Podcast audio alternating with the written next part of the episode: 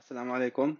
Bienvenidos a otra clase, a otra charla de este libro magnífico, Kitab Tawhid, de el Sheikh Muhammad bin, Abdul Wahab. Dice a continuación, en su capítulo, Babun ma ja'a fi ruqi wa tama'im. El capítulo acerca de el ruqi wa tama'im. El ruqi es la manera de cómo curarse no a través de la medicina convencional, sino que a través de algún rito. Watama'im es, como había- ya habíamos visto anteriormente, eran los amuletos. Dice el Sheikh, في صحيح عن أبي بشير الأنصاري رضي الله تعالى عنه أنه كان مع رسول الله صلى الله عليه صلى الله عليه وسلم في بعض أسفاره فأرسل رسولا أن لا يبقين في رقبة بعير قلادة من وتر أو قلادة إلى قطعت. وعن ابن مسعود رضي الله تعالى عنه أنه قال سمعت رسول الله صلى الله عليه وسلم يقول إن الرقية وتمائم والتولة شرك وتمائم شيء يعلق على الأولاد عن العين. لكن إذا كان المعلق من القرآن إذا كان المعلق من القرآن فرخص فيه بعض السلف وبعضهم لم يرخص فيه ويجعله من المنهي عنه فرخص فيه بعض السلف رضي الله تعالى عنهم. والرقي هي ال- التي تسمى العزائم وخ- وخص منه الدليل ما خلا من الشرك. رخص فيه رسول الله صلى الله عليه وسلم من العين والحمى. وت- وتوأل شيء يصنعونه يزعمون أنه يح- يحبب المرأة إلى زوجها الرجل إلى امرأته. وعن عبد الله بن عكيم مرفوعا. من فعلك شيئا وك- وكل إليه. رواه أحمد والترمذي. ورواه وروى أحمد عن رفيع قال قال لي رسول الله صلى الله عليه وسلم يا رفيع لعل الحياة ستطول بك فأخبر الناس أن من عقد لحيته أو تقلد وترا أو استنجى برجيح دابة أو عظم فإن محمدا بريء منه. وعن سعيد بن جبير قال من قطع تميمة من من إنسان كان كعدل رقبة. رواه وكيع وله عن إبراهيم قال كانوا يكرهون تمائم كلها من القرآن وغير القرآن. el Sheikh Muhammad bin Abdul Wahab después de haber dicho todos estos eh, hadiths sobre el tema Dice el Sheikh en el Sahih cuando, dice, cuando decimos en el Sahih, nos referimos al Sahih al-Bukhari, que Abi Bashir al-Ansari, uno de los Ansar, él estaba con el profeta Muhammad sallallahu alaihi en un viaje.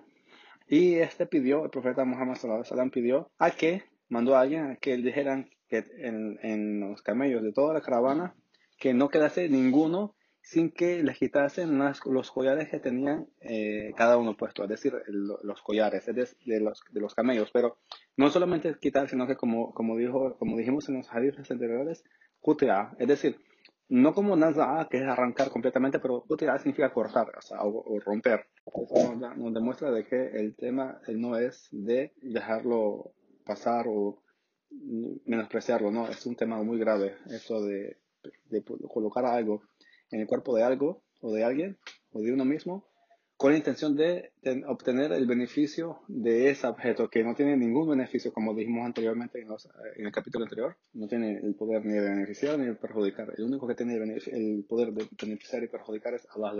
Dice, ¿qué significa? Dicen ulama, ¿qué significa el tema? Eh. El capítulo, el capítulo sobre lo que es de la y Tama'im. Ruqi es como, como un tipo de amuleto, pero en, re- en realidad Ruqi es más, más que el amuleto. El, el, el, el amuleto es como decir de tamima. Y Ruqi es como decir lo que uno quiere del amuleto, pero al final se le convoca ese nombre al, al objeto. Y es que Ruqi es querer eh, la bondad de algo haciendo, a- a- a- al hacerlo. Es decir, querer que con, con- con colocar eso en algún lugar, un- encima de uno, encima de un objeto, encima de un animal o una persona, que ya va a estar sano o, no, o, o no- o va a estar protegido solamente porque tiene ese, ese, ese amuleto o esa ruquia, como en este, en este caso, que son en general con a la- a leyes del Corán, con versículos del Corán. Y eso lo miramos mucho, mucho, mucho entre los musulmanes comunes y corrientes. Muchísimo. que ponen una aya del Corán o un versículo del Corán un, una, una sura completa, que esas suras pequeñas que las juegan en el, en el, espejo de los carros o en el mismo carro, entonces los ponen en los niños, etcétera, etcétera. Lo vemos mucho. Y dice el Sheikh, perdón, los más dicen que eh, ese tipo de cosas, el Sheikh tra trajo este capítulo acá para demostrar que los ulama eh, prohíben eso. Los salaf eh, prohibían o no miraban bien, eh, obviamente, el tamim del shirk, es decir, eh, apegarse a un objeto para para, para supuestamente que le lleguen bondades. Pero el ruki, que algunos eh, musulmanes lo, utilizan cosas del Corán y ya uno dice, bueno, es el Corán. El Corán protege porque eh, eso es palabra de Dios. Y, y Allah dijo que, que el Corán es cura y es milagroso y eso. Entonces ahí uno va a decir, entonces, ah, con el Corán, entonces sí se pudiese. Pero eh, precisamente es para sacar a la luz este tema es que el, el Sheikh Muhammad bin Abdul Wahab trajo este tema y menciona que los, los sabios mencionan que muchos de los ulama de los salaf eh, lo prohibieron, aunque fuese del Corán, aunque fuese una ruja del Corán. Dice eh, el Bagawi en el tema de, del primer hadith, cuando el profeta Muhammad sallam, pidió de que cortasen lo que tenían en el cuello los, los eh, camellos, es que al parecer no lo pusieron, no se lo pusieron por simplemente amarrarlos y que no se escapen de la manada, sino que por cuestiones de sentimientos, por cuestiones de querer evitar el mal de ojo a para los camellos. Entonces, en ese sentido, el profeta Muhammad sallam obró. Si fuese en el sentido de que ellos pusieron esos collares simplemente por reconocimiento, por, por ejemplo, poner un collar y en, en, cada collar algún, alguna identificación como un número impar o caracteres entre números y letras y eso, no hubiese, no habido ningún problema. Pero el problema es que el problema no está en el collar, sino que en la intención, como dice el, el, del profeta Muhammad, Muhammad que ciertamente las obras son por sus intenciones. Entonces, eh, el Bagawi dijo que al parecer las personas que hicieron eso fue con esa intención y por eso el profeta Muhammad ordenó eso. Es decir, cortarlo. Hay otro sabio que dice que Ibn Mas'ud es uno de los sahabas que mencionó este mismo hadith, que dijo de que se escucha al profeta Muhammad decir que la ruji es eh, de shirk. Es decir, que esas cosas, este tipo de obras, eh, hacen que, el musulmán caiga en el shirk, pero ya, ya vimos que ese shirk pequeño no es el grande que saca del Islam, pero obviamente eh, a medida que uno siempre lo hace, siempre lo hace, eso va a, dar como consecuencia de que la persona se apega a esos objetos y llega al punto de que confía plenamente en el objeto más que en mismo Allah y en ese y en ese y en ese caso en específico es que esa persona pudo haber ya incluso salido del Islam eh, nos refugiamos en Allah de, de, ello en el siguiente hadith que menciona el Sheikh Muhammad bin Abdul Wahab es precisamente el hadith que eh, mencioné de que los sahab, los ulama hablaron del hadith de Ibn Mas'ud con el, con el mismo tema el tema el tema de del profeta Muhammad y los camellos y sus collares. Acá lo menciona el Sheikh eh, Muhammad bin Abdul Wahab, lo leí y se me olvidó de que este, formaba parte de, del texto de Kitab al-Tawhid ahorita mismo, que hablaba de, lo, de, la, de, los beneficios del primer hadith. Pero repitiendo el hadith, él escuchó, estaba presente, escuchó que el profeta Muhammad dijo que el ruki, el ruki es como el amuleto pero más que un objeto es también a veces eh, un ritual eh, en, en, donde uno lee cosas del Corán. Pero ¿a qué se refiere al amuleto? A poner esas ideas del Corán en, en algo y, ponerse, ponérselo sobre un objeto o una persona algo pensando en que esto lo va a proteger. Guatamaen, o sea, amuletos, y, y tiwala es otro tipo, otro nombre para, para designar lo mismo, que es un amuleto, como ya dije yo en árabe, recibe muchos nombres porque cada cada nombre significa la circunstancia particular de eh, en donde los árabes pensaban en que ese ritual les iba a dar el beneficio haciéndolo o poniendo eh, este objeto en ese lugar. Dice, son de shirk. Lo narró Imam Ahmed y, Abu Dawud. También los ulama mencionan un hadith sobre este tema. Es decir, hadith de hecho es el hadith completo y también debo decir de que este, este es hadith que menciona el Sheikh Muhammad bin Abdul Wahab acá es el extracto de uno más largo en donde el Ibn Mas'ud miró a su mujer que tenía un collar y le preguntó que por qué es ese collar. Eh, ella dijo que este collar, o el hate, literalmente dijo la palabra hate, que es como decir una cuerda, un hilo. Eh, ella dijo que eh, ah, me hace rugia, es decir, me hace bien, me hace rugia, me hace bien, o sea, es como algo como, como, como un amuleto. Entonces dijo ella que él vino y agarró ese collar y lo rompió con sus manos y dijo el hadith. Y dijo este, que nosotros, la, la casa de eh, Abdullah, es decir, que se llama Abdullah bin Mas'ud, nos libramos, nos libramos, somos ricos del shirk, es decir, nos libramos del shirk. Y dijo el hadith, escuchó el profeta Muhammad sallallahu y dijo la, el hadith que, que mencioné anteriormente. Luego, posteriormente, comentó, la esposa de bin Mas'ud, de que había un judío en el que, que él decía que si eh, hacía eso, ella, se iba a, a, sentir bien. A lo que dijo Ibn Masud, ciertamente que es una obra de Satanás. Es decir, ese tipo de cosas, de ponerse pendiente o algo así, con la intención de que eso le va a, traer, le va a traer un bien. Y más bien él dijo, apártate de, apártate de ello y más bien eh, bastado decir lo siguiente, dice.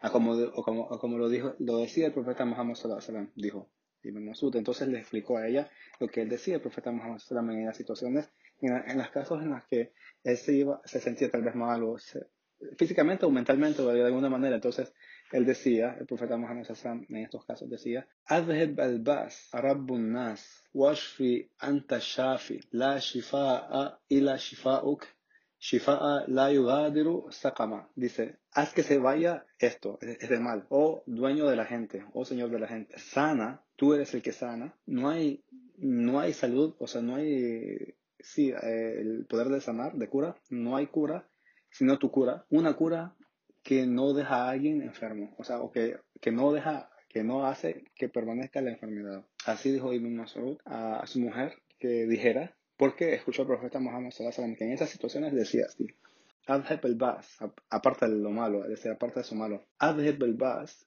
Arabbun nas, washfi anta shafi, la shifa'a ila shifa'uk, Shiva'a la yugadiru sakama. Lo voy a dejar en, en, la descripción de este, de este audio. Lo voy a dejar ahí para que puedan leerlo en árabe y puedan memorizarlo, inshallah. Luego dice el Sheikh Muhammad bin Abdul Wahab en sus palabras: Atama'imu yu'alak ala al-awlad an al-ain. El tama'im, estos amuletos que significan tamim en singular y tama'im en plural, son cosas, son pendientes que se, se le colocan a los niños para evitar el mal de ojo. Pero si lo que uno cuelga forma parte del Corán, es decir, si lo que uno está colgando ahí en el niño es, son alegres del Corán, algunos de los salaf, algunos de los alamás de los salaf, o en este caso significa los sahabas, algunos de los sahabas, y obviamente algunos de los sahabas bien, etcétera, y algunos de los alamás hasta ahora dieron permiso, es decir, permitieron eso no miraron que fuese malo. Y algunos no lo permitieron y lo, lo consideraron como parte de lo que está prohibido. Entre ellos Ibn Mas'ud, porque seguramente lo que había hecho su mujer, por ser mujer de Ibn Mas'ud, un hombre tan sabio, obviamente su, mujer se beneficiaba de su sabiduría, supongo que su mujer lo que ella tenía era algo del Corán y no otra cosa. Sin embargo, eh, Ibn Mas'ud le dijo que no. Y aquí miramos la razón. Como dice Sheikh Muhammad bin Abdul Wahab en sus palabras, de que Masud forma parte de, los, de esos salaf, es decir, salaf, cuando decimos la palabra salaf en general, nos referimos a los sahabas, y por eso es de que quien sigue el camino de los sahabas eh, es aquella persona que es salafi, entre ellos obviamente el tabi'in y quien siguieron a tabi'in, y entonces en quien hoy, hoy en día sigue ese manhaj, ese manhaj de salaf, está siguiendo el manhaj de los ulama, que siguieron a los ulama, que siguieron a los ulama, que siguieron a los tabi'in, que eran los ulama de su época, y que siguieron a los eh, sahabas, los que miraron al profeta Muhammad y quienes vivieron con el profeta Muhammad la, la revelación del, del, Islam y siguieron los pasos del profeta Muhammad y entendieron la religión de la manera correcta, no de la manera incorrecta. Así que, así que quien sigue el camino de los sahabas es aquella persona que es salafi. Y dijo, y también dijo el Sheikh Muhammad, Muhammad bin Abdul Wahab, Waruqi, هي التي تسمى العزائم Ruqi como ya dije, un tipo de amuleto o el rito, el rito de decir algo del Corán, eh, es decir, que es las cosas que se le lee a la persona para curarse de, alguna enfermedad. Dijo el Sheikh Muhammad bin Abdul Wahab, esto lo que estoy diciendo son palabras del Sheikh, son palabras del Sheikh Muhammad, Muhammad bin Abdul Wahab. خاصة منه الدليل ما خلا من الشرك el, el dalil es decir las pruebas del Islam en donde este tipo de actitud, este tipo de obra está permitido y forma parte del Islam y en esas situaciones está fuera del shirk. Así dijo.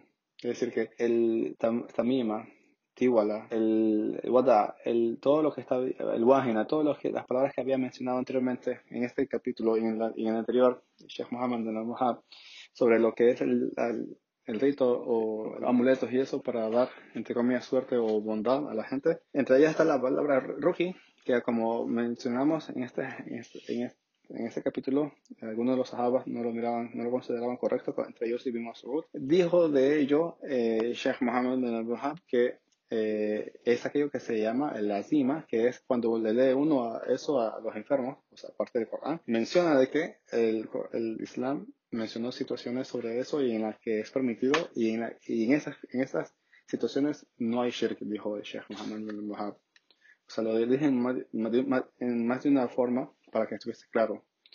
Rajal Safihi Rasulullah sallallahu dijo, eh, lo permitió el profeta Muhammad sallallahu ¿En, ¿En qué situaciones? Dijo, en el Ain y el Humma, en el mal de ojo y el Humma, y, la, eh, y la calentura.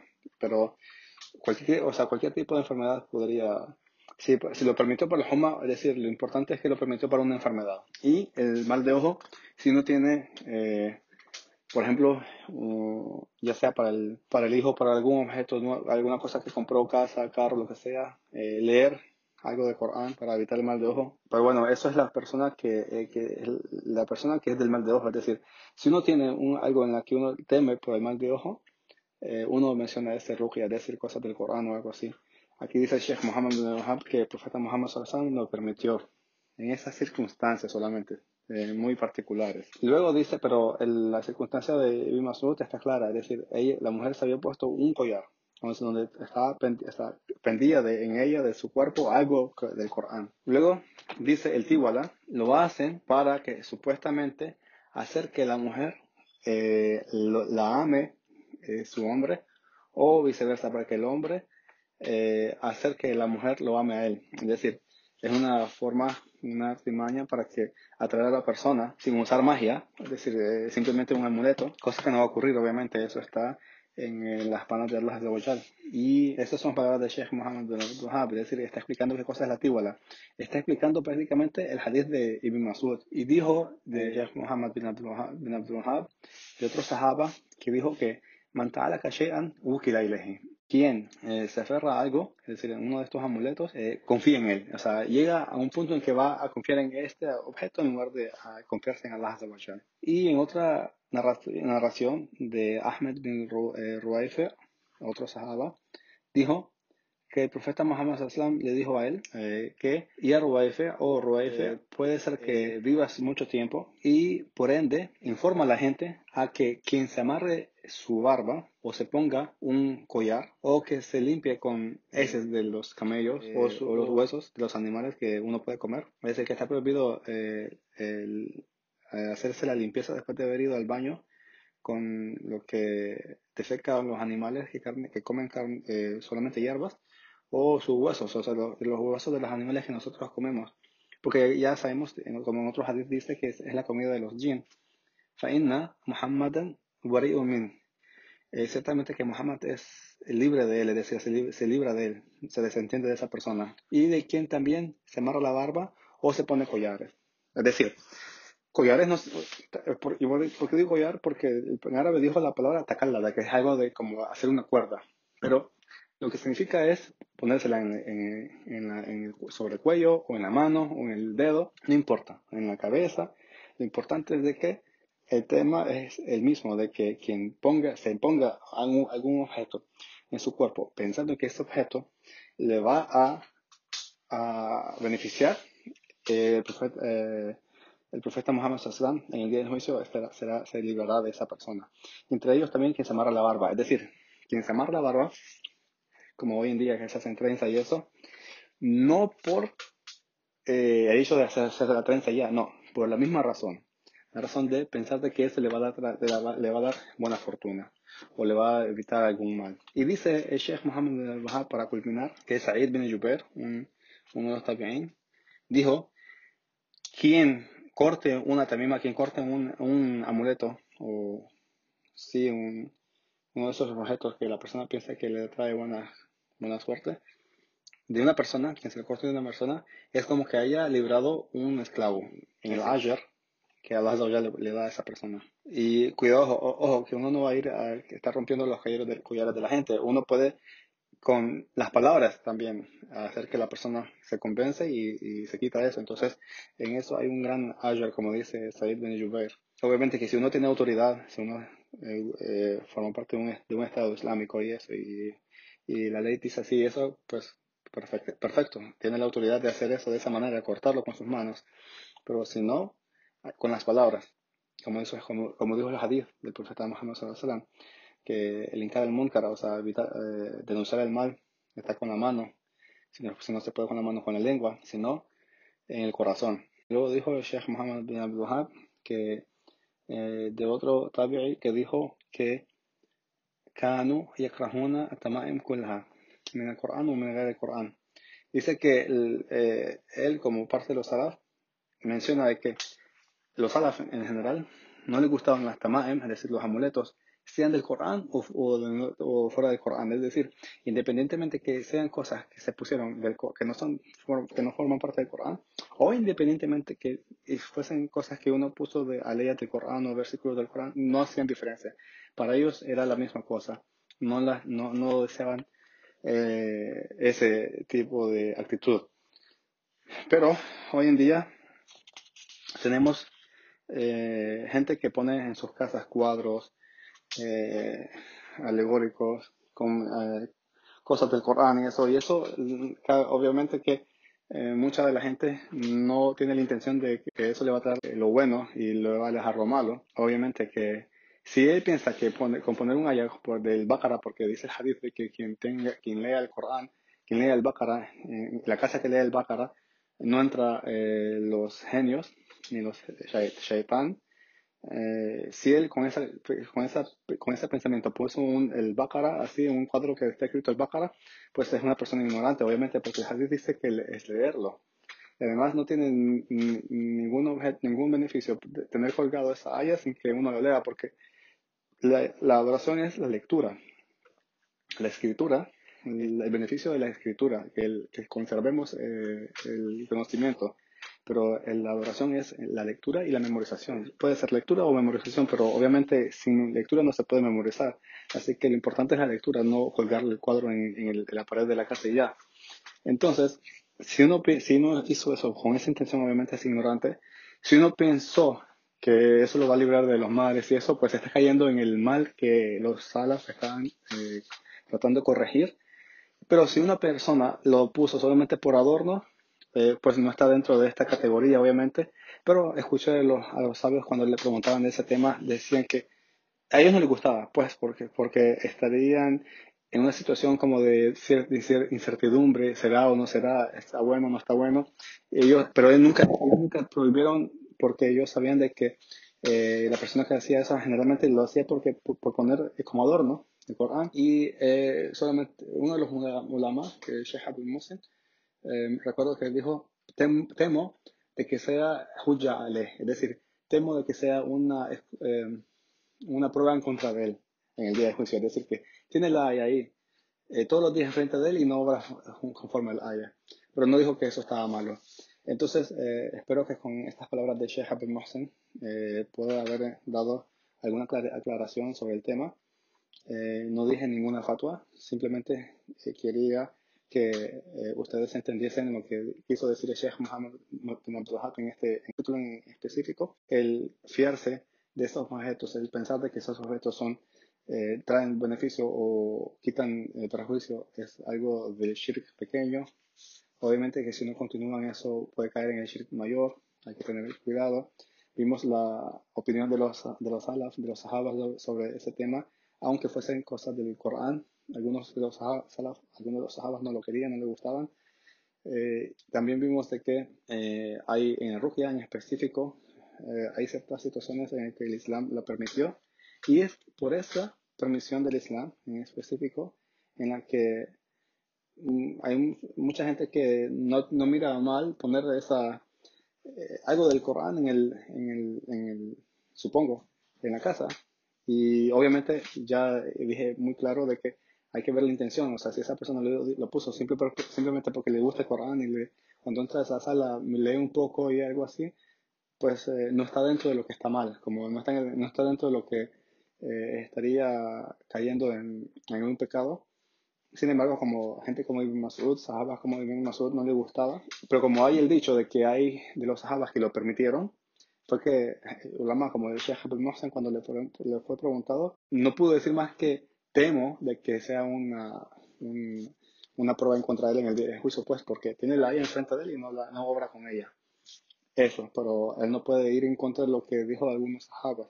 Aunque para él tal vez, yo pienso que él está con la idea, con la opinión de Ibn Mas'ud, pero al ser una, una situación en la que sahabas eh, tuvieron diferentes opiniones, hay que ser un poco tolerante en el, tema, pero siempre tratando de eh, tomar el, el más correcto y acá, eh, los más mencionaron de que el más, la postura más correcta está la de Masud, porque ahí está la, eh, uno se sale de cualquier tipo de duda y dejamos, dejamos a un lado eso de que si sería o no sería, pero yo dije todas estas especificaciones y Sheikh Muhammad bin Abdul también especificó y dijo, y esa es la opinión de Ibn Masud y y el rukia en algunas situaciones el, Islam lo permitió, etcétera. ¿Por qué dijo eso Sheikh Muhammad bin Wahab? Para que nosotros tengamos luz, para que cuando encontremos a otras personas de nuestra manhaj, de nuestra eh, din, de gente que ama el kitab de Sunnah y siguen el Sunnah y hacen ese tipo de cosas, sepamos de que tienen una base sobre la cual ellos están haciendo y no rápidamente hacer un veredicto falso, un veredicto eh, rápido y injusto a esa persona pero obviamente la persona que eh, lo hizo por ignorancia y cayó en alguna falta hay que saberla corregir con estos conocimientos que obtuvimos en este capítulo. Espero que haya sido de beneficio y nos vemos en el siguiente capítulo. Assalamu alaikum wa rahmatullah.